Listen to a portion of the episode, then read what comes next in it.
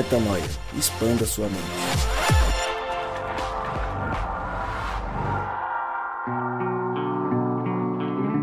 Começa agora mais um podcast Metanoia e você é muitíssimo bem-vindo para expandir a mente mais uma vez, dessa vez no podcast Metanoia número 177, 177. Como eu sempre digo, meu nome é Lucas Vilches e estamos juntos nessa caminhada. Lembrando você que toda terça-feira um novo episódio é lançado e você pode acessar todos, eu disse todos os nossos conteúdos lá no nosso site portalmetanoia.com alerta para você que chegou agora no episódio 177. Pa- Isso aí, nosso sound effects ao vivo com o Rodrigo Maciel. Se você está ouvindo este sem ouvir o 176, pare agora, escute o 176 e volte depois. Você continuou? Então é porque você já ouviu o 176. Vamos continuar a nossa série sobre Apocalipse. Estamos falando das sete cartas escritas no livro de Apocalipse. Falamos no episódio 176 de um contexto geral. É, a gente falou bastante coisa geral sobre Apocalipse, sobre a aplicação de Apocalipse nos dias de hoje e, obviamente, sobre a primeira das cartas, a carta destinada à igreja de Éfeso. E hoje a gente continua e vamos para Esmirna, certo? Então, se você não ouviu o primeiro, até porque vamos começar citando coisas importantes da primeira carta, mais uma vez, mais uma chance, segunda e última chance. Pare agora, volte lá e escute para não ficar boiando aqui, ok? Continuando, Gabriel Zambianco. Gabriel, você ficou Fala, feliz no final, depois de ter conseguido participar, entender É, e é colocar nem em isso, prática? É legal de ver os caras colocando em. Falando sobre o planejamento que a gente tinha feito, que bateu muito em cima do tema que a gente tinha É separado e isso, conversado a gente tinha antes. feito aquele pré-guia e eles seguiram mesmo. sem, Seguiram, ficou né? bem legal, A gente então- conseguiu fazer essa avaliação importante. Ficou, ficou da hora, ficou bom. Que bom, né? Bom, Bom, né? bom, bom, bom saber mesmo. que a gente convidou pessoas certas, né? Pra Isso, seguir o que a Eu gente fiz até aquele teste no começo que eu falei, ah, sou meio cético. Então, É, né, pra ver que Pra É, ver como os caras iam é reagir. Você vê que agora Saiu. vou até deixar eles falarem. É, agora Continua- deixa com eles, deixa eles né? falar que eu já que dá. então Dá tá pra confiar. É, Então tá bom. Rodrigo Maciel, você tá bonzinho? Tá bonzão? Cara, eu tô- eu não tô- pergunto mais pro Gabriel bonzinho, bonzão, eu pergunto pra você agora. Não, eu tô, eu tô muito feliz porque, cara, a gente tá com dois monstros aqui a mais convidando. Foram convidados aqui pelo Metanoia e estão preenchendo de maneira significativa aqui o nosso, o nosso programa, o nosso episódio. O passado foi sensacional, a gente saiu com várias metanoias. Tenho certeza que você que ouve a gente também saiu com bastante metanoia na- no episódio passado. E hoje eles estão aqui com a gente mais uma vez, o Irã Jacobini e o Job Santos, os dois mestres aí da, da teologia que podem compartilhar com a gente. Eu estou muito feliz de aprender com eles aqui, além de sempre contar com a tua presença que ouve a gente todo, Fora, toda semana. fora que pra quem escuta a gente há quase quatro anos é uma dádiva de Deus parar de ouvir um pouco a nossa voz, né? Exatamente. É um né? alívio, né? E, o- e ficar ouvindo só negócio de propaganda de. de- É, de exato. As mesmas também perguntas que eu é sempre muito faço. difícil, Deixa tá? eles conversarem, né? Deixa os caras Eles ficam, conversar. ah, Irã, é, Joab, oi, Joab, aí deixa eles falarem, concluiu o metanoia pra todo mundo. Joab, alegria demais. Seja muito bem-vindo mais uma vez. Obrigado, pra mim foi muito bom o primeiro. Tamo aí, vamos em frente. Vamos. Irã Jacobini, É isso aí. bom demais, hein? Bom demais o primeiro. Pronto pra também. mais um? Tamo junto, vamos mais um. Legal. Então, como eu disse, estamos falando de Apocalipse, das sete cartas escritas no início do livro de Apocalipse. Falamos no episódio passado, 176, sobre a carta escrita à igreja de Éfeso. E hoje a gente vai falar sobre Esmirna. Acho que é importante, e a gente conversou isso aqui offline, é, trazer um ponto da carta a Éfeso, que talvez a gente não tenha se aprofundado e acho que vale é, começar com essa aplicação, já que a gente tem feito, num geral, o podcast é assim, né? E o passado foi assim, teoria, teoria, teoria, prática, e a gente acaba carimbando. Vamos começar com um pouco de prática, trazendo um pouco da igreja de Éfeso de volta. Então, só para te alertar de novo, você que está ouvindo a gente, por isso que eu falei para você escutar primeiro 176, porque a gente vai começar falando sobre o episódio passado, sobre a igreja de Éfeso, explicando algo muito pontual. Rodrigo? Eu queria fazer uma pergunta aqui para os nossos convidados e, e para a gente é, ser justo com a nossa avaliação sobre Éfeso no episódio passado, a gente falou bastante sobre a reprovação de Jesus na carta, né, quando ele fala que essa igreja se esqueceu e abandonou o primeiro amor. Mas a gente não falou sobre como aplicar para os dias de hoje o elogio de Jesus a essa igreja, que foi esse empenho da igreja em, em garantir que falsos profetas e falsos apóstolos não ah, é, fossem reconhecidos pelas comunidades ali da, daquela época. Não fizessem parte. Então, o que eu queria perguntar para vocês é: hoje em dia, é, com todo o relativismo que é presente na nossa geração, com toda a visão, com toda a mentalidade pós-moderna que nós temos, né?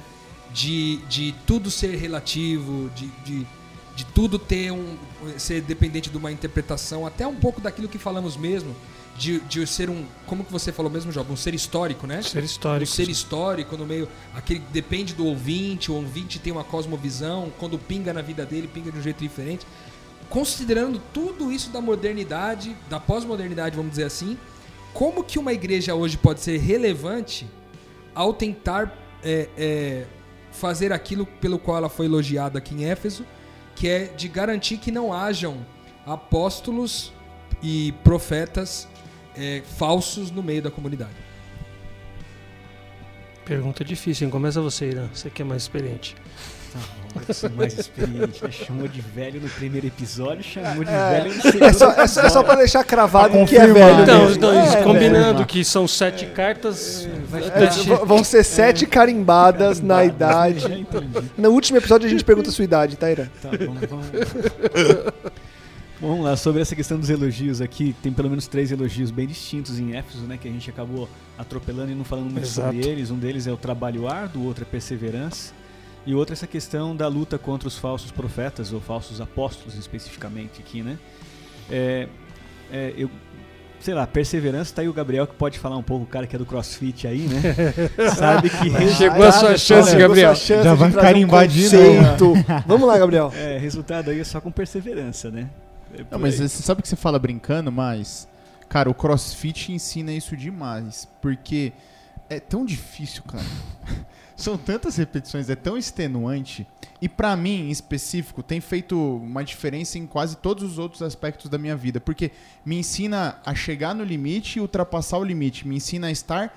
é, na- sair da zona de conforto, sabe? O que acontece na igreja e muito, que a gente sempre fala aqui, enfim. Às vezes a gente entra na zona de conforto de só vir, receber e ir embora. Só vem, se alimenta e vai embora. Você vira um obeso espiritual e pouco Exatamente. importa o que está acontecendo ao redor, né? Então, perseverar na caminhada e continuar caminhando, né? Em busca do alimento sólido. Queria até aproveitar a sua experiência mesmo do, do CrossFit, porque me chamou a atenção numa coisa que a gente pode fazer uma, uma referência para a igreja de hoje mesmo. Quando a gente está falando de perseverança, você citou de que você tem que fazer um, um, eh, exercício com repetição. Tem que repetir, repetir, repetir, repetir, repetir. E o simples fato de repetir, às vezes enjoa, às vezes cansa, às vezes você, você não está bem num dia, não está no outro, mas você tem que ir lá fazer. Como que você, Gabriel, aplicaria isso no, no dia a dia das comunidades de fé hoje? E só lembrando que dos, das- dos três elogios aqui, dois é um é trabalho árduo e o outro é perseverança. Muito Olha aí. ligados, né, os dois. Tá tudo no crossfit então, hein? Teologia do crossfit, cara. Teologia do crossfit. Cara, é... de fato, o- o- assim como o CrossFit, né? A comunidade da fé, ela é extenuante porque você vive e revive aparentemente os mesmos problemas, as mesmas dificuldades, seja pela imaturidade das pessoas ou mesmo pelo ciclo de pessoas, né? São pessoas novas, é, é, que vêm e vão, são pessoas que não querem progredir, entre aspas, na fé, né? não buscam uma maturidade, uma, uma relevância mais com Cristo. E você dá essa, essa trava mental, né? Porque a ideia do, do crossfit, voltando aqui, é o seguinte: você tem que fazer. Você tem que cumprir lá o, o exercício do dia, o work of the day, na maior velocidade possível. E de, de forma correta, movimento correto, que você utilize de forma produtiva, na postura correta, de forma produtiva você possa aproveitar toda a força para que você consiga fazer na, na, na, na maior velocidade, né? no menor tempo possível. E dá uma limitação na mente, porque chega uma hora que você perde a razão de viver. Você fala, por que, que eu tô fazendo isso aqui? Por que, que eu tô jogando esse peso para cima? Tipo, qual que, é, qual que é a lógica de eu fazer essa flexão a mais? E é por isso que eu, para mim, tem feito, tem sido muito produtivo, porque eu não cresci com esse tipo de, de educação, com essa, com essa visão. eu sempre fui muito tranquilo, muito folgadão. Ah, amanhã vai acontecer, se não aconteceu hoje, amanhã acontece e vamos que vamos, deixa, deixa a vida me levar. E ela tem me ensinado muito. É, e na, na comunidade da fé, eu creio que a gente tem que ter trabalho árduo, como foi o elogio aí, e perseverar, porque é cíclico, né? É cíclico. E amanhã ou depois vai chegar alguém que, como você disse no episódio anterior, vai descobrir esse primeiro amor em Cristo e vai te dar aquele combustível. Você vai lembrar do seu primeiro amor também e te motivar a continuar. Respondido? Posso complementar essa ideia, que eu Com acho certeza. que é interessantíssima? Pensar que, é, para a mente desses caras aqui, é, especialmente do diálogo que acontece. Né? A gente nunca pode esquecer que o evangelho está se desenvolvendo dentro de três culturas. Básica, basicamente falando, né? você tem os, os, os judeus, os hebreus, você tem os romanos e você tem os gregos. O que, que os gregos, como os gregos viam a disciplina? Disciplina para o grego é virtude. A gente vê disciplina como uma virtude a ser alcançada, mas um negócio assim é quase que um mal. Né? Quase que um não. Isso aí, pô, o cara é disciplinado. Principalmente que... pro brasileiro, né? Mano. Pro, pro latino-americano, vamos dizer assim. Exatamente. Você disse isso, eu não cresci com isso. E é, cara, e é verdade. É, quando você vai, por exemplo, conhecer uma comunidade, às vezes uma comunidade pequena, uma comunidade judaica pequena, essa coisa da leitura do texto bíblico, das orações, tem a coisa do mecanicismo, mas tem uma, um olhar carinhoso para a disciplina. Então, eu acho que é legal a gente tocar nesse ponto, porque a vida de fé demanda, cara, essa, essa expressão trabalho árduo não é à toa. A vida de fé demanda, tanto nessa sua relação pessoal com Deus, como na relação com o outro. Vai sempre demandar de você. Então, quando você fala do, da pós-modernidade, do ponto de vista psicológico, todo mundo quer um negócio pronto, cara. As relações são extremamente frágeis Qualquer coisa pode desestabilizar. Exemplo básico nosso dos nossos últimos dois anos aí. Quantas ceias de Natal que não aconteceram esse ano por causa dessa questão política. Pra você ver como as relações são frágeis. Um comentário que um fez no WhatsApp com o outro, saiu do grupo. Quer dizer, precisa de exercício. Precisa. É, quando eu uso a palavra exercício, é de propósito. Por quê? Porque a vida de caminhada com Deus não está pronta. Essa é uma, uma coisa que a gente não percebe na Bíblia Sagrada, que é é, essa situação de provisoriedade. Tudo é provisório. Não está pronto. Deus fala para Abraão: sai, cara. É, e o mapa? Não tem, brother. Não tem. Eu estou falando, mas é para uns entender e outros não entender. Foi o que o Irã li, leu. É isso mesmo, só que a gente vive numa cultura que precisa controlar tudo, que precisa ter é, caminho para tudo, e que no primeiro obstáculo a nossa tendência é recuar. Entende? Então eu acho que Lógico, isso é um tema do Novo Testamento inteiro, mas essa questão da disciplina, seja na vida devocional pessoal, seja na vida comunitária, é essencial. Por exemplo, bicho, quem é casado aqui? Irã não é casado? Eu e Rodrigo. Vocês são casados? Sim, casado, sim. Casado? Brother, é fácil conviver com uma mulher? Não é, cara. É, meu pai falava assim, ó, casamento tem tudo para dar errado já começa que você vai casar com uma mulher. Cara, porque é totalmente diferente. Vê como a gente se dá bem aqui, bicho. Então, assim, pensa, se você não, não entende a, a, disciplina como uma virtude que você tem que alcançar e aprender, você não dá conta, brother. A vida espiritual e a vida comunitária é a mesma coisa. Então, acho que é um fator que a gente pode explorar numa outra oportunidade, mas é verdade. A, a Bíblia está recheada dessa ideia de que não tem crescimento sem esforço, que não tem ganho sem você perder a ideia do caminho estreito, da porta, aquela, todas aquelas figuras que Jesus usa. E vai ter os caras que vão ficar na boa, a arca vai estar tá lá e os negros vão deitar, e, mas vai ter os caras que vão entender que tem que pegar no pesado. Então, não pode descartar. É, eu queria só complementar uma coisa nessa ideia do deserto, né? Que não tem muito a ver com com, com a carta de Éfeso especificamente, mas tem a ver com a pressuposição lá do capítulo Exato. 1 de Apocalipse, quando faz a figura do Êxodo, onde Deus chamou eles para serem uma nação, é, de um reino de sacerdotes, que os libertou através Exato. do sangue. É a figura do Êxodo, né? E o Êxodo é a figura paradigmática do deserto. Sem né? dúvida. E o deserto é, ele é incrível porque essa figura ela é assustadora. o deserto ele rompe com toda a tradição do Egito, onde a pessoa tinha lá a, é, a, a, listinha de tarefas do dia como escravo, né?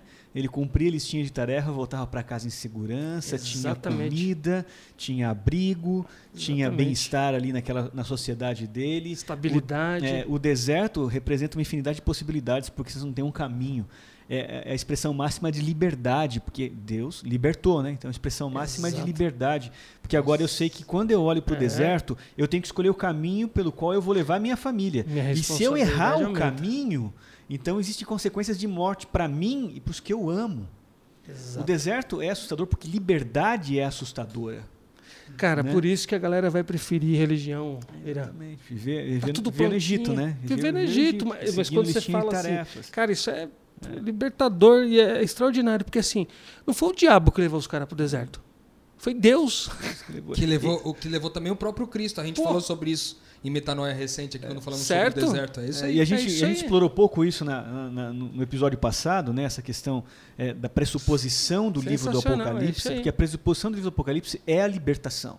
Exato. Né? Como o Egito, o, o, o êxodo foi a libertação dos hebreus, o Apocalipse descreve a libertação da humanidade Exato. de uma coisa chamada pecado, né? Exato. Enfim, então a, o conceito é, é, essa figura de libertação e liberdade Exato. assusta. Sensacional. Eu queria, desculpa, eu quero colocar vocês numa saia curta mesmo. Que é uma, é uma pergunta difícil para mim. Saia justa, ah, no caso, né? É, é na justa e curta? Sai justa e curta, curta é, poxa, né? aí, é, aí é nível... E aí é curta, é nível, nível uma saia justa e curta mesmo, então. Que Vai, isso? Vai ser desse jeito. É porque a gente falou aqui sobre a questão da perseverança e do trabalho árduo, mas essa questão do, dos, dos falsos apóstolos, cara, e da, talvez até da, de uma pureza doutrinária, não sei, do que, do que ele está tentando tratar aqui. Talvez, eu não sei se é mais pureza doutrinária ou se é mesmo essa questão dos falsos é, apóstolos e falsos mestres, enfim. Eu não sei se dá para encaixar nisso. O que, que vocês veem? Como que é possível uma igreja trabalhar de maneira relevante no contexto que a gente vive hoje tentando, é, é, enfim, sinalizar quem são esses caras ou se não sinalizar, não permitir que façam parte, sei lá. Como que vocês veem isso? Ah, é, eu acho que a gente já pode entrar na, na igreja de Esmirna. Vou explicar por quê. Não é para fugir da saia justa, não. Tá? Mas é que a, a igreja de Esmirna está em segundo lugar nas narrativas.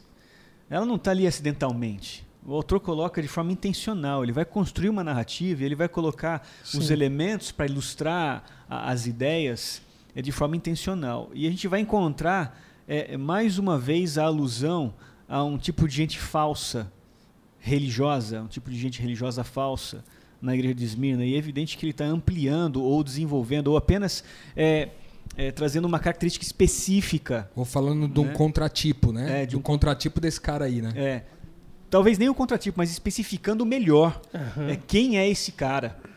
Entendeu? É, já na igreja de Esmirna ali, quando a gente diz assim, conheço, falando dos judeus, né? Que são judeus, mas não são judeus. Antes de serem judeus, eles são, na verdade, sinagogas de Satanás. Essa é uma declaração importantíssima aqui no processo. É. Né? Então, é, sei lá, vamos entrar em Esmirna. Já, Essa já pergunta tenho certeza que vai ser respondida. Volta para lá. Pode, pode ir pra Esmirna então, é isso? Bora. Estamos liberados? Então tá legal. Liberadíssimo. Então eu vou ler o trecho da carta a, da, da carta a Esmirna. E aí, se vocês já quiserem trazer algo, senão eu trago a primeira pergunta e aí é com vocês. Vamos lá então. Apocalipse 2, de 8 a 11, a carta a Esmirna.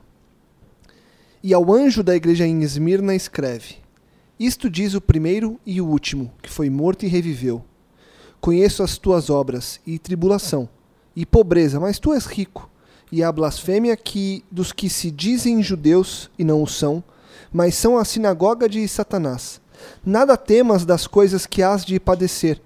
Eis que o diabo lançará alguns de vós na prisão, para que sejais tentados. E tereis uma tribulação de dez dias. Sê fiel até a morte, e dar-te-ei a coroa da vida. Quem tem ouvidos, ouça o que o Espírito diz às igrejas. O que vencer, não receberá o dano da segunda morte. Tem algo específico que vocês já querem entrar? Ou eu posso fazer uma pergunta é, genérica para vocês? Vou fazer então. Começa pergunta. Então tá legal. É, melhor.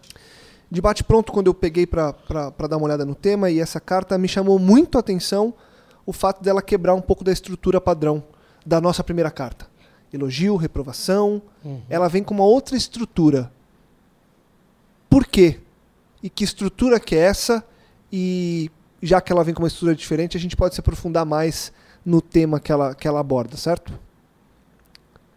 Manda bala aí, você que manja mais de estrutura. Você que é mais experiente, pode falar aí. Eu, eu terceira, né? É, terceira, né? Então, eu tô notando minha, no meu caderninho preto aqui. Minha listinha negra. Mas eu não sou muito bom de estrutura, não. Eu tenho algumas ideias, assim. É, talvez eu vou falar alguma coisa que é uma percepção primária, uhum. tá? Porque não é muito minha praia a estrutura literária de Apocalipse. Mas é, talvez seja uma questão de ênfase né? Eu acho que o autor está querendo propor uma, um, um bom autor, um bom orador, ele já starta dando o ponto central da pregação, né? o título, o tema da mensagem, depois uhum. vai desenvolver. Então talvez seja uma questão de ênfase. É, ele vai ser um pouquinho mais curto agora para depois amarrar melhor, talvez. Eu também eu, não, não diria com certeza. Eu percebi que não há, diferente das outras cartas, quase que todas, se eu não me engano, não há uma reprovação para essa igreja. Né? Exato. Você tem toda uma estrutura ali de um elogio e um, e um apelo, e também tem uma reprovação. No caso de Esmirna, não tem reprovação. É Ele vai do elogio e já vai pro, pro quase que para um consolo. Mais até do que um apelo, é mais um, um, consolo, uma palavra de confiança, sei lá. Quando ele fala do que eles vão sofrer Exatamente. e tal, mas fica firme e tal. Eu acho que tem um pouco disso. Né? E tem um, e tem uma. que também tem nas outras cartas, né? Que é essa perspectiva do. da, da, da consequência de permanecer fiel ao final. Também ele fala aqui de algumas características muito legais que essa igreja vai experimentar uma vez que ela permanece firme, né? Isso aí, Rodrigo, tem tudo a ver. Eu queria já complementar, porque acho que é um negócio que a gente não pode deixar passar. É de lembrar da situação socioeconômica da, dessas comunidades na Ásia Menor. É, a gente sabe que a Ásia Menor é uma província do Império Romano. E o pouquinho que a gente mexer na internet ou qualquer livro de história, a gente vai entender isso muito claramente. O sistema romano é um sistema baseado em, em escravidão. Ele funciona com o peso da escravidão. Ah, do ponto de vista da construção civil, tudo funciona com mão de obra escrava. Você tem a questão das taxas, dos tributos, dos impostos, é, que são colocados para aquelas, aquelas colônias, sem contar o que acontecia em termos de roubo legalizado. Tem roubo que foi institucionalizado pelo Império Romano. Então, é, é mais ou menos o que a gente vê acontecer é, nos, nos, sistemas modernos de, de, de colonização. Quando é, João faz essa afirmação de que eles são pobres, mas são ricos, o contexto é esse. É, pobre em que sentido? Meu, os caras viviam de fato, no, do ponto de vista histórico, um endividamento gigantesco. Não sei se vocês lembram daquela daquela parábola que Jesus conta sobre o sobre aquele cara que que recebe uma bênção, mas depois na hora de tratar com os empregados ele é cruel. É aquele contexto. Qual é o contexto? As dívidas, cada vez que aumentavam, elas eram pagas com a própria vida. Então, se eu, como pai, tivesse uma dívida, eu podia pagar essa dívida dando meu filho, minha filha, minha esposa como escrava. Então, dentro desse contexto socioeconômico, é que a carta chega para esse povo. É, e dizer, vocês estão, vocês são pobres, mas são ricos, quer dizer, é verdade, tem um sofrimento aí, Rodrigo. E não é pequeno. É um sofrimento de opressão, historicamente mesmo falando. É um, é um contexto de muita pobreza. Uh, havia uma, uma certa tolerância com os cultos que não fosse o culto ao imperador e às outras religiões pagãs, porque a gente tem que lembrar disso. Né? Tem o, o lado grego e o lado romano.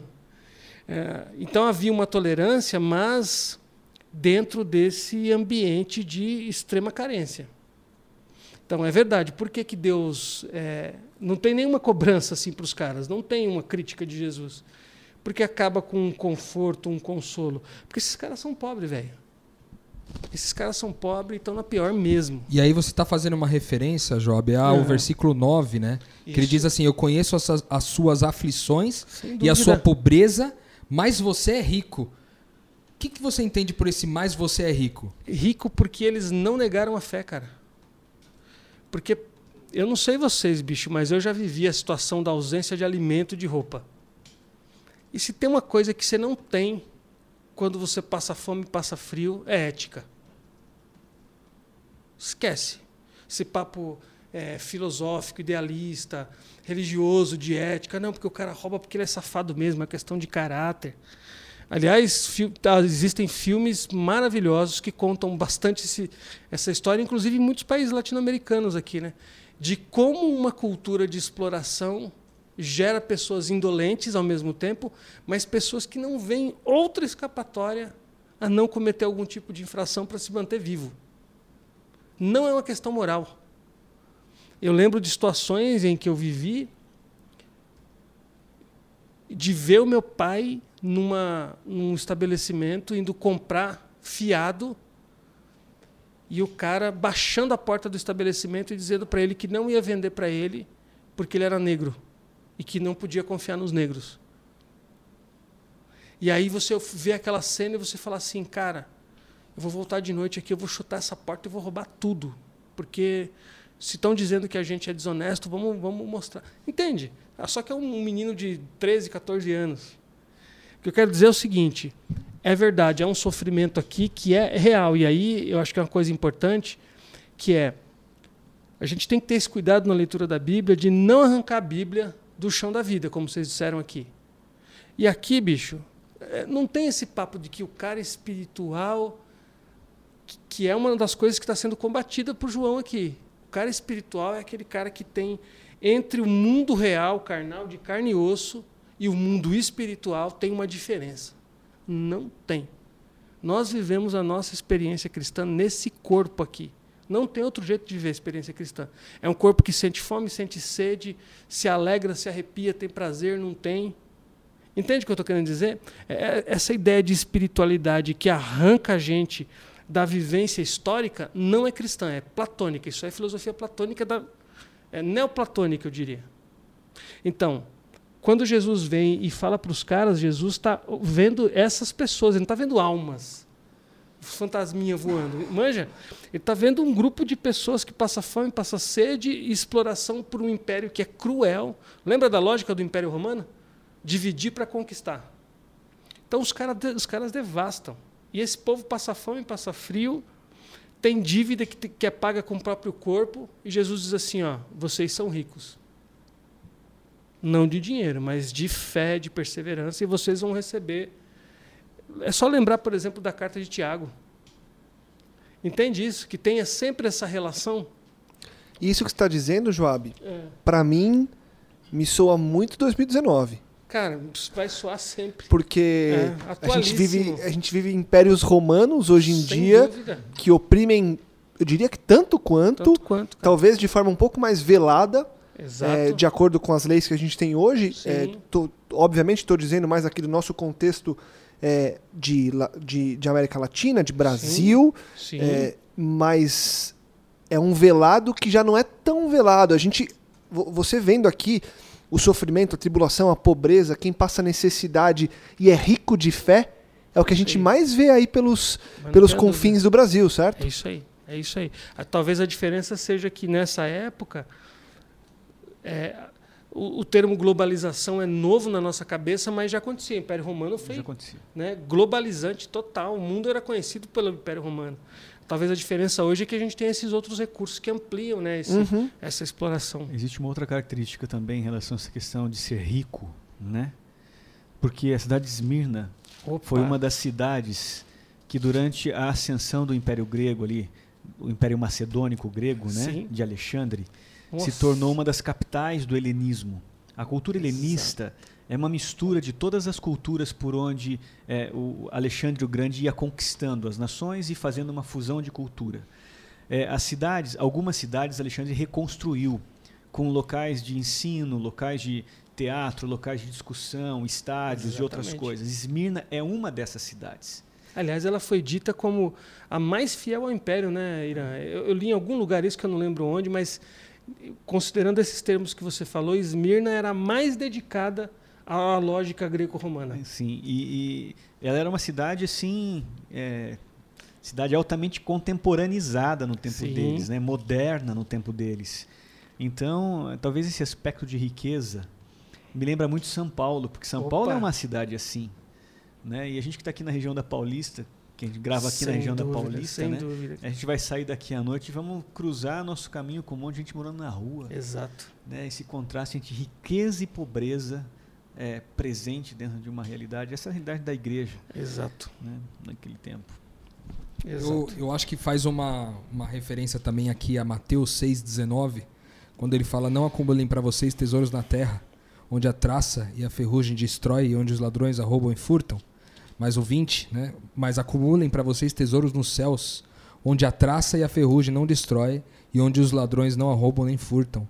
Pois onde estiver o seu tesouro, ali também está o seu coração. É isso né? aí. A gente tem um pouco dessa alusão. A gente falou, eu, recentemente lemos aqui, acho que tem um podcast que a gente deve, deve gravar na sequência depois dessa série, falando sobre a carta a, a carta a Diagoneto, né? Sim, famosa. Que ele tem uma, uma parte do, do texto lá que ele que ele cita justamente isso, é, é, uma carta que foi escrita no ano 180 sobre a cultura dos cristãos e lá diz eles são pobres, eles são pobres, mas enriquecem muita gente, de tudo carece, mas de, em tudo eles abundam, né? Ou seja, uma carta explicando na época como que era o estilo de vida deles, eles eram eles eram pobres, mas eles enriqueciam as pessoas Sim. É, isso no, no, na perspectiva do compartilhar os recursos. Atos 2, por exemplo. Atos 2, né? E também na questão de enriquecer através da própria fé, do próprio né, entendimento é, espiritual. E ele fala de tudo carece, ou seja, eles, falta tudo para eles, mas eles tudo eles têm abundância. É Sim. É muito louco isso, né? Acho que tem um pouco a ver com essa com esse elogio aí que Jesus está fazendo para Esmirna, né? Não tem é, uma, uma, outra coisa importante aqui sobre essa questão da Smini, respondendo um pouco a pergunta que você fez lá no começo, Rodrigo, de por que essa quebra na estrutura, né? É... E eu mencionei assim que geralmente é porque eu acreditava que o autor está querendo propor o tema, né? Uhum. Se a gente uhum. reparar no tema da carta de Esmirna, é... não é a questão da aflição, mas é uma aflição que tem como resultado a morte. Exato. Do começo ao fim da carta, o teor é a morte. Sim. E você não vai reprovar ou trazer uma reprovação para aquela pessoa que está sendo afligida Exato. pela morte. Você vê uma sensibilidade de Jesus aí, né? De Deus nesse, nesse, nesse contexto, sentido, sem dúvida. Né? Sem dúvida. E sabe que eu. Desculpa te cortar, senão eu vou perder a ideia. Né? São quatro versículos a carta? Sim. Ele fala. Uma, duas. Quatro, de 8 a 11. Isso. Ele fala três vezes de morte em quatro versículos. É.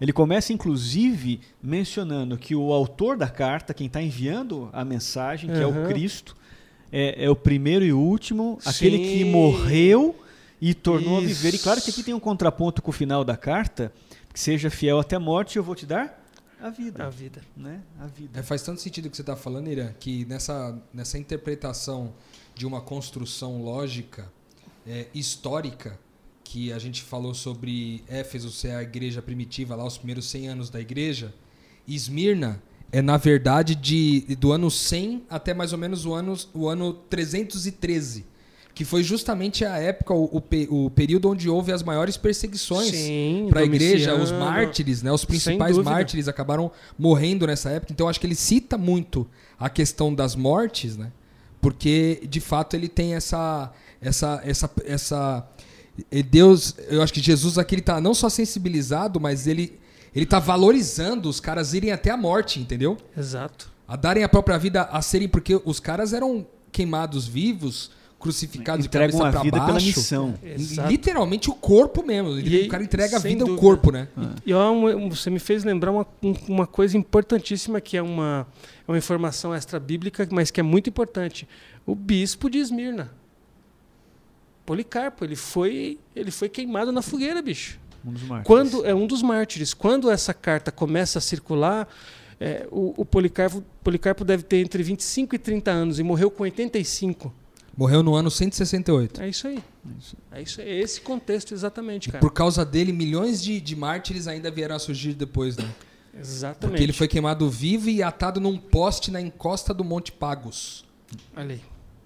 Pagos é o monte onde Esminer foi construído. Exatamente. foi- É isso aí. Sensacional. Sensacional. Mas uma coisa importante que a gente tem que destacar quando a gente está falando sobre essas características das igrejas, e é claro que existe essa interpretação onde você vai usar cada uma das igrejas, identificar com um tempo da história do desenvolvimento do cristianismo, né? que é muito importante, é rico e tem é, traz grande contribuição para o entendimento da, da própria estrutura do livro. Né? O que a gente não pode esquecer, sob hipótese alguma, que essas sete igrejas, inclusive Esmirna, eram igrejas reais, no Exato. tempo real, Exato. no momento é, é, onde o livro do Apocalipse é produzido. Uhum. Então aqui a gente tem dois aspectos, duas nuances muito claras. Esse contexto de, de provação, de morte, de aflição, de pobreza, dentro de uma cidade absolutamente rica, de uma cultura rica, né? isso era a realidade da igreja de Esmirna naquele tempo. Que Exatamente. convivia, é, é, que existia em paralelo com a igreja de Éfeso e com as demais igrejas. Exato. Ok?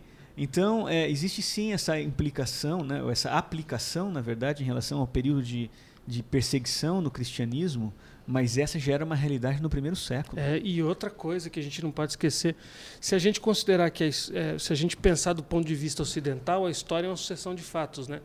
O mundo oriental não pensa assim. Pensa na história como cíclica.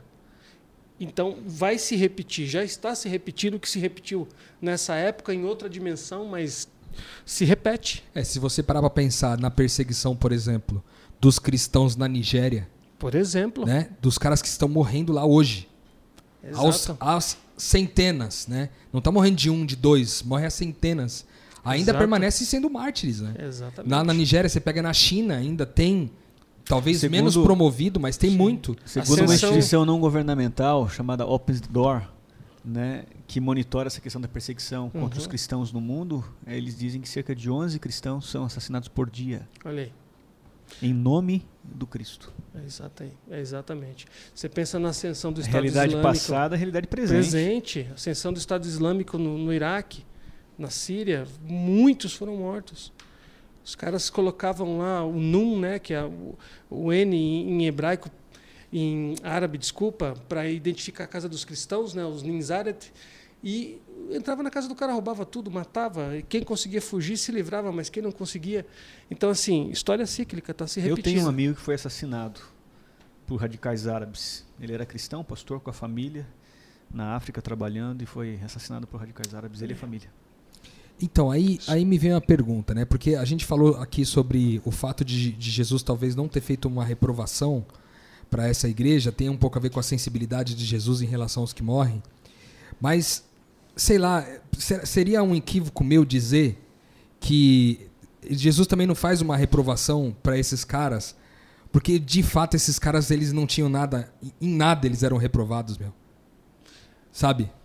Entendi. Porque o cara que tá disposto a ir até a vida mesmo, entregar, ver o seu filho sendo morto, a sua mulher sendo abusada, é, e, e tudo aquilo que eles viviam naquela época de perseguição, de morte, de picar os caras em vários pedaços, e, e todo aqu- aquele sistema horrendo. O cara que vai até o fim, vendo isso, não só consigo mesmo, mas com seus familiares, e permanecendo fiel, Uhum. me parece ser em nada repreensíveis, né? Ou não? Eu compartilho da tua ideia. Eu não sei se eu teria coragem. Tô, tô brincando, mas é verdade. Deixa eu fazer um parênteses aqui, porque não tem nada a ver com o autor do livro, que é João. Eu quero falar de um outro autor do Novo Testamento, que é Lucas. Né? Lucas propõe exatamente essa ideia. Aham. Lucas escreveu dois livros, o Evangelho e o Atos. Eu acho. Certo? O Evangelho é proposto falar sobre a vida, é, a, a história, a jornada do Cristo. E o Atos, a vida e a jornada do discípulo. E Lucas vai traçar uma série de paralelos é, nesses dois livros. Porque no Evangelho, que descreve a vida do Cristo, o Cristo tem uma missão clara, um ministério claro, e o resultado de tudo isso é a perseguição é, a Cristo a partir de religiosos, Exato. ok? Levando esse Cristo à morte, diretamente à morte. E o livro de Atos vai reproduzir o mesmo cenário. Exato. Né? Eles, é, os discípulos têm uma missão, têm um ministério, são perseguidos por religiosos e levados à morte por religiosos. Né? E só encara a morte nesse contexto na perspectiva que você mencionou. Sem dúvida. Né? E, e eu diria mais até, Rodrigo. Os irmãos que eu encontrei no Iraque, por exemplo, perguntavam: por que vocês no Ocidente oram por conta da nossa perseguição? Privilégio. Isso é um privilégio para gente. Aí eu entendi, bom, eu oro porque é importante para mim orar para o meu crescimento, porque os caras não precisam, eles, eles não correm da morte. Quando a morte chega, é privilégio. É interessante que uma vez eu ouvi uma mulher chinesa falando sobre isso. Ela falando, não, não orem por nós, não. É isso aí. Não ora não, porque é o seguinte, aqui nós estamos bem. Quem precisa de oração são vocês aí do Ocidente. Porque tá tudo em paz aí, vocês não querem saber de Deus. Então, É intenso, é né? Curioso, curioso. É intenso.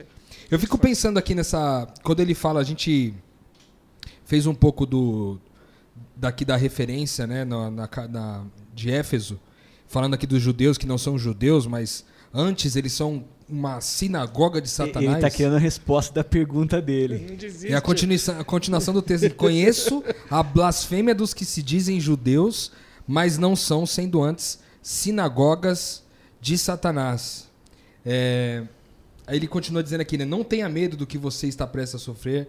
O diabo lançará alguns de vocês na prisão para prová-los, e vocês sofrerão perseguições durante dez dias. É, seja fiel até a morte, e eu darei a vocês a coroa da vida. É, ainda dentro dessa perspectiva, existe uma outra interpretação também no, no Apocalipse, nesse período que ele fala de 10 dias, que o texto está falando aqui sobre 10 dias, né? E vocês sofrerão perseguição durante 10 dias.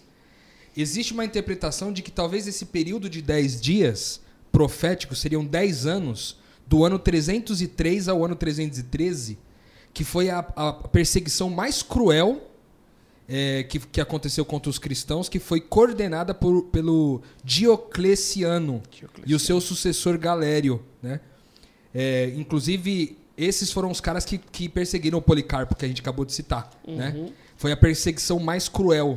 É, então, existe também essa interpretação. E eu fico pensando aqui, mais uma vez, é, nessa igreja de Esmirna, é, considerando esses ciclos que o, o Job falou, é possível a gente interpretar essa perseguição ao ponto de lançar alguém na prisão para prová-los? Aqui está falando sobre uma perseguição forte mesmo. Essa perseguição, a gente pode encontrar ela aqui também no Ocidente de uma maneira talvez mais tácita, como disse o Lucas aqui no começo do, do episódio, ou é, isso, isso parece é, cenas de, de países mais radicais e, e mais extremistas com o cristianismo, com, por exemplo, lá Nigéria e, e Síria, enfim.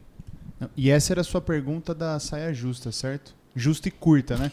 Você falou interpretar. Eu gostaria de saber se eles são. se eles conseguem identificar esses judeus que são sinagogas de Satanás aí pra gente saber. Agora, agora, agora os ficou por caras, né? justo e curto, hein? Agora o bicho pegou. É. Tem uma coisa que a gente tem que considerar quando a gente está estudando a igreja do primeiro século, que apesar de, de Pedro e Paulo né, desenvolverem um ministério diante dos gentios, Pedro ali na casa de Cornélio, né, naquele é, que a gente poderia chamar um, um terceiro, ter- terceiro derramamento do Espírito Santo ali em Cornélio aos gentios, né? E, e Paulo, claro, desenvolvendo uma pregação em- de maneira massiva, mas essencialmente a igreja cristã do primeiro século, a igreja do primeiro século, nem cristã ela era conhecida, ela, ela é constituída de judeus Só judeus. judeus, que estavam espalhados nas diversas nações. Né? Quando a gente pega a carta à igreja de Corinto, tem gentios? Tem. Mas provavelmente o número mais significativo de Uhum. membros daquela igreja de Corinto eram judeus, convertidos a, a- a Cristo. Né? Então esse é um ponto muito importante, porque aqui a gente está começando a entender algumas coisas. É, quando assim, a blasfêmia do que se dizem judeus, mas não são judeus né? Porque esse, o que, que significa ser judeu? Essa é uma pergunta muito importante. O que significa ser judeu? Naquele contexto, o judeu é o remanescente de Israel, remanescente da- do reino que Deus levantou lá em Êxodo 19, quando constituiu o reino de sacerdote. São aqueles caras é, detentores do legado de Deus. E que basicamente vem das leis da Torá, né? que molda a religião judaica. E uma coisa importante sobre a religião judaica, apesar de toda a sua pluralidade, né, que ela sempre teve, desde os primórdios até os dias de hoje, né, pluralidade de interpretação, de entendimentos sobre a fé, é uma coisa essencial na religião judaica, que é a temática central do ministério de Cristo, é a acusação de Cristo contra os judeus que deixaram e abandonaram o legado de Moisés. Né? E o legado de Moisés é o cuidado com o fraco, com o pobre, uhum. com, é, com, com, com, a viúva, com, com, com o órfão e com o estrangeiro, que no caso é o refugiado né? pessoas que não têm direito a nada dentro de uma cultura do Antigo Oriente Médio. Esse é o legado da lei de Moisés. É, porque, na verdade, toda a pressuposição da Torá é a libertação. E a libertação ela é uma, tem que ser uma libertação plena. Exato. Não pode existir gente no meu meio que está sendo oprimido. Tem que ser liberto. É Por isso que quando Sim. Jesus, naquele impasse com os judeus lá atrás, no episódio, quando estão discutindo a questão do sábado, diante uhum. de Jesus, é óbvio que da perspectiva do fariseu que está acusando Jesus, Jesus de fato está transgredindo o sábado. Com base na interpretação que aquele fariseu fazia da Torá, Jesus estava transgredindo o sábado. E aí Jesus fala: presta atenção, eu tenho uma outra interpretação sobre o sábado, porque eu sou o Senhor do sábado.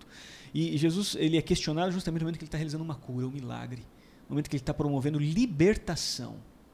E esse é um ponto central. É, o descanso, o Shabat, ele tem a sua raiz na libertação da escravidão e não na Gênesis.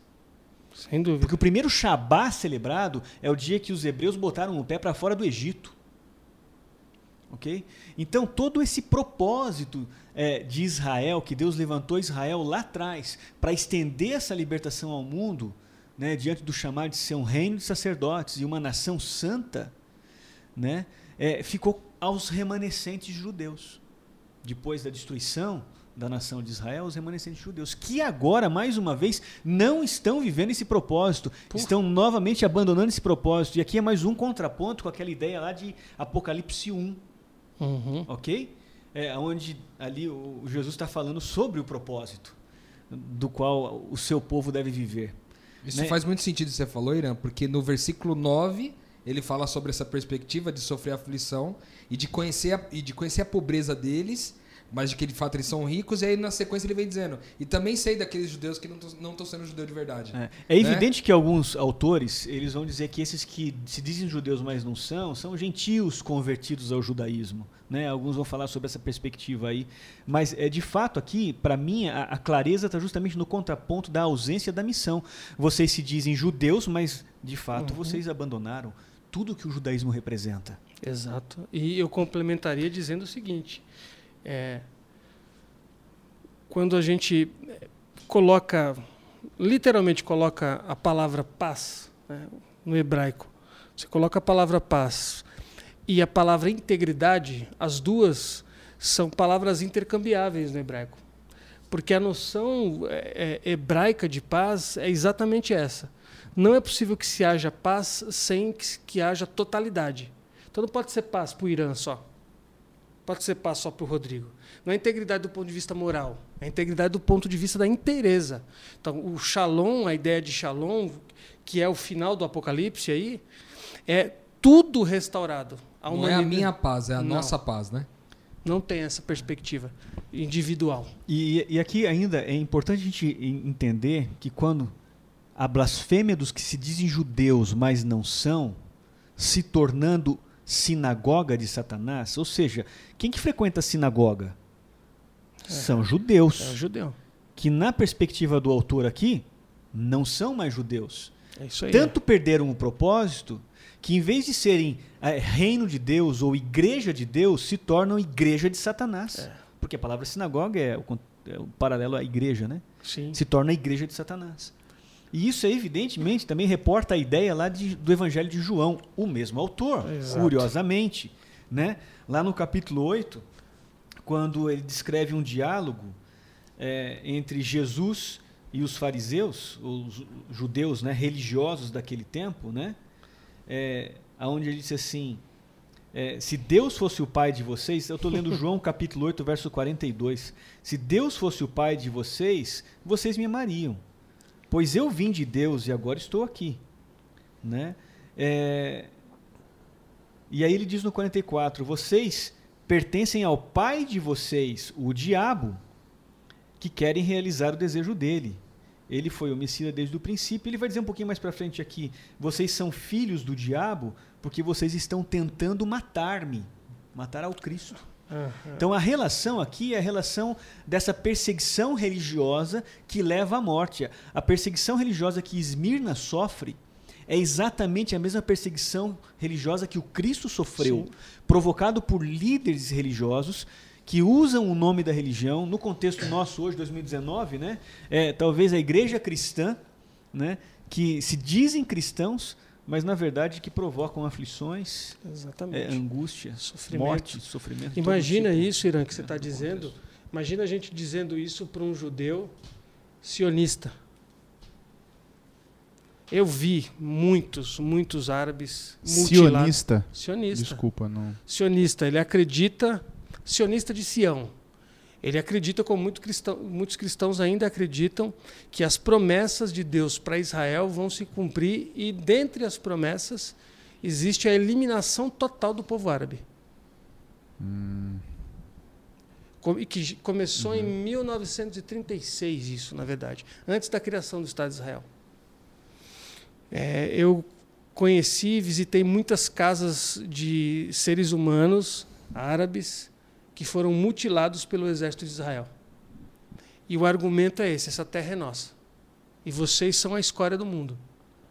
E a nossa missão limpar essa terra. E limpar essa terra, inclusive nos estudos acadêmicos tem um termo que é limpeza étnica. Existe uma limpeza étnica hoje na Palestina e quem faz essa limpeza étnica é o governo de Israel, é, financiado pelos Estados Unidos não é o povo judeu em si, mas é uma proposta é, político-religiosa.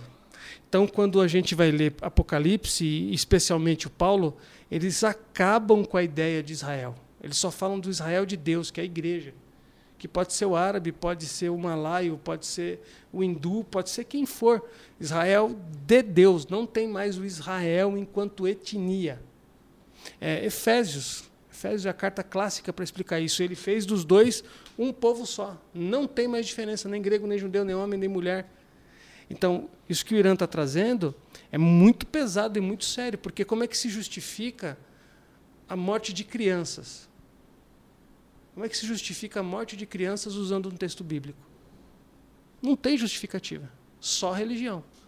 Porque quando a gente lembra do Êxodo, como o Irã bem lembrou para a gente aqui, a libertação significa uma libertação que vem pelo amor de Deus, é Deus quem se sacrifica. No, no, Evangelho, a ideia de libertação sempre vem do meu sacrifício, não do sacrifício do outro. É, é, o sacrifício do outro é teologia pagã. Se eu preciso que dê certo para mim, eu ter que sacrificar o Rodrigo, isso não é cristão. Isso é pagão. Era Moloque quem pediu os filhos para serem queimados. Deus nunca pediu. Aliás, uma grande discussão é o texto de sobre isso é o, é o texto de que Deus pede a Isaac, o filho dele, e, que não está no texto bíblico isso. Porque Deus não é Deus que pede sacrifício. Entende? Então é uma discussão muito longa, mas que não dá para passar em branco quando a gente está lendo Apocalipse. Eu só toquei na, na pontinha do iceberg, que é do ponto de vista, veja como é atual, do ponto de vista político, existe um argumento que sai do texto bíblico para espoliar e destruir a vida de pessoas agora. Enquanto a gente está aqui conversando, tem gente morrendo em Gaza. E eu não estou dizendo que eles são santinhos, mas tem muita gente inocente que não tem nada a ver com essa conversa de religião, que está morrendo. E para nossa. Rea... Vou, vou arriscar fazer uma pergunta aqui. Que é isso, hein? Tá ousado é hoje, hein? Tô ousado. É. Para nossa realidade Brasil, vocês diriam que esses caluniadores que sustentam a causa de Satanás seriam esses possíveis João de Deus da vida? que a gente tem visto esse escândalo né, que aconteceu recente de alguém que se vale do nome de Deus para praticar as maiores, enfim. Ou ainda, sabe, essa. É, é, cuidado que eu vou falar. esses pastores que são meramente comerciais, que a gente vê tanto, né? Pastores É, que exercem comércio, não exercem uma vocação, né? Aham. Você acha Eu- que a gente pode trazendo colo- para nossa realidade pra nossa Brasil, São realidade. Paulo, eu diria. Eu não colocaria o João de Deus nessa turma. Por que não? Por quê? Porque quando o texto vai falar sobre os nicolaítas, esses caras possivelmente são discípulos de um cara que foi eleito lá em Atos capítulo 10. Quando é que acontece o, a, a eleição dos presbíteros em Atos? Não lembra? Lembra que os caras estão preocupados com a, com a questão da distribuição das mesas e aí o Paulo e o Pedro chamam os caras e dizem assim: olha, nós precisamos cuidar da palavra e da oração. Vocês elejam aí sete homens íntegros. Bom, um dos caras que está nessa turma 14? aí, um dos caras que está nessa turma, um desses sete, é um tal de Nicolau, que possivelmente é esse cara aqui que começou, que saiu do meio do cristianismo e que se enveredou pelo gnosticismo, que era essa ideia básica de que é, alma e corpo são coisas distintas, mais que isso, que o corpo é mau e a alma é boa, eu não importa o que a gente faça com o corpo. E aí eles começam a dizer assim que Jesus foi Deus até a hora da cruz, porque na cruz era só um pobre homem que estava morrendo. E o João não só combate isso em Apocalipse, mas nas, na- nas cartas também ele combate isso. Então eu diria assim, cara, nem consideraria o João de Deus. Se for Entendi. para falar em, em desvio da fé, tem que pensar nos caras que saem do nosso meio. Os caras que levantam a bandeira do evangelho e aí fazem comércio, e aí abusam das pessoas, e aí usam a religião para impor medo, para arrancar tudo da pessoa, espolhar tudo que eles puderem, entende? Porque Sim. as seitas cristãs, se diz assim nos dos estudos, né? É sempre seita cristã. As seitas saem de dentro do ambiente cristão. Então eu, eu acho que tem aplicação sim. Tem Perfeito. aplicação sim. Aqui a gente tem duas figuras que a gente não pode esquecer. Uma é essa, que a gente está discutindo, né, que é a questão do religioso, do indivíduo, Sim. né, no caso do líder, ou judeu, ou cristão, né, porque aqui não aparece a palavra cristão, porque essa palavra não circulava é, Exato. Na época não na época como rótulo positivo a- aos seguidores de Jesus, né? Cê- A gente sabe disso. É, mas há esse líder religioso, né, que perdeu o propósito. Mas a segunda figura é que vocês é, não é apenas a- a perspectiva pessoal do indivíduo, mas é a perspectiva coletiva da Sempre. igreja, que é a questão da sinagoga. E aqui é tão duro o negócio que vocês se tornam igreja de Satanás. Olha que Exato. interessante, hein? Entendeu? É, então, Exato. ser igreja de Satanás vai além do líder religioso. É um grupo, vai além do líder religioso. Ou E- seja, se eu tô. Desculpa te cortar. Se eu tô sentado ali na minha igreja, identifico que ela vive só para si, só pela produção do seu próprio bem, correndo atrás de, de seus próprios e exclusivos interesses, como a gente vê. Exato. Como a gente vê na, na teologia da prosperidade, enfim, tudo isso que acontece muito hoje em dia. Sim. E, e eu estou participando disso, opa, agora eu já tenho um alerta aqui me dizendo posso, posso, não vou fadar, mas posso estar É, no a- meio desse. eu, eu acho que é nessa direção mesmo. A única é, questão que a gente tem que lembrar sempre, e eu sei que vocês já discutiram isso em algum metanoia anterior, é, é que existe o que nós chamamos de igreja hoje, que é uma instituição humana, ok? E aquilo que o Novo Testamento trata como igreja, que é uma instituição divina, que é o corpo de Cristo, que é a composição dos membros, né, de indivíduos como a gente. Né? É, se eu for olhar na perspectiva da instituição humana, então eu tenho que tomar um pouco de cuidado, né? Se eu Uhum. tenho um pouco de consciência, eu vou tomar um pouco de cuidado, porque o próprio Jesus condena as regras, os ritos, tudo aquilo que é produzido pela instituição humana. Ele fala: a boca de vocês fala de mim, o coração tá lá do outro lado, longe, né? Porque é uma instituição humana.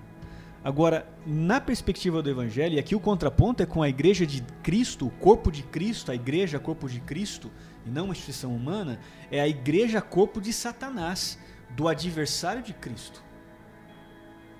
Então não é eu sentado na minha igreja, é eu sendo igreja. Ó, A qual igreja eu sou? É. Pertenço? A igreja do, do Cristo, que foi lá o primeiro e o último, que morreu e tornou a viver, ou a igreja de Satanás nesse processo? É, aí isso levanta a pergunta: o que é ser igreja de Satanás? É, a minha pergunta é: você tem a igreja de Satanás e a igreja de Cristo. Tem alguma outra igreja? É uma boa pergunta. Depende da sua perspectiva, né, cara? Porque pensa assim, ó. A Bíblia vai, vai falar sobre isso que, que o Irã trouxe agora, que é a igreja corpo místico de Cristo. Dentro do templo lá, é Felipe, né? Gabriel. Gabriel. Gabriel falou dentro do templo. Dentro do templo da igreja institucionalizada, você pode ter o corpo místico de Cristo ou não. Corpo místico significa a igreja universal de Deus que está espalhada pelo mundo, que não necessariamente está dentro de um templo, mas que também está, a igreja invisível, como a teologia foi chamar. É, a igreja institucionalizada não é a igreja corpo místico, são dois entes diferentes. O cara dizer assim, ó, isso aqui é uma igreja porque tem um pastor e a gente se reúne semanalmente às sete. Isso aí chama-se instituição. Então, mas aí eu vou, vou repetir a pergunta, desculpa insistir, jovem. É. Esse cara que não faz parte da igreja mística, como você usou a palavra, a igreja invisível, de Jesus e que está lá no templo, ele está necessariamente na igreja de Satanás? Eu acho que não, não necessariamente. Não necessariamente? Não necessariamente. Às vezes então ele não tem um... consciência. Então existe um limbozinho aí? Tem um limbozinho, eu acho.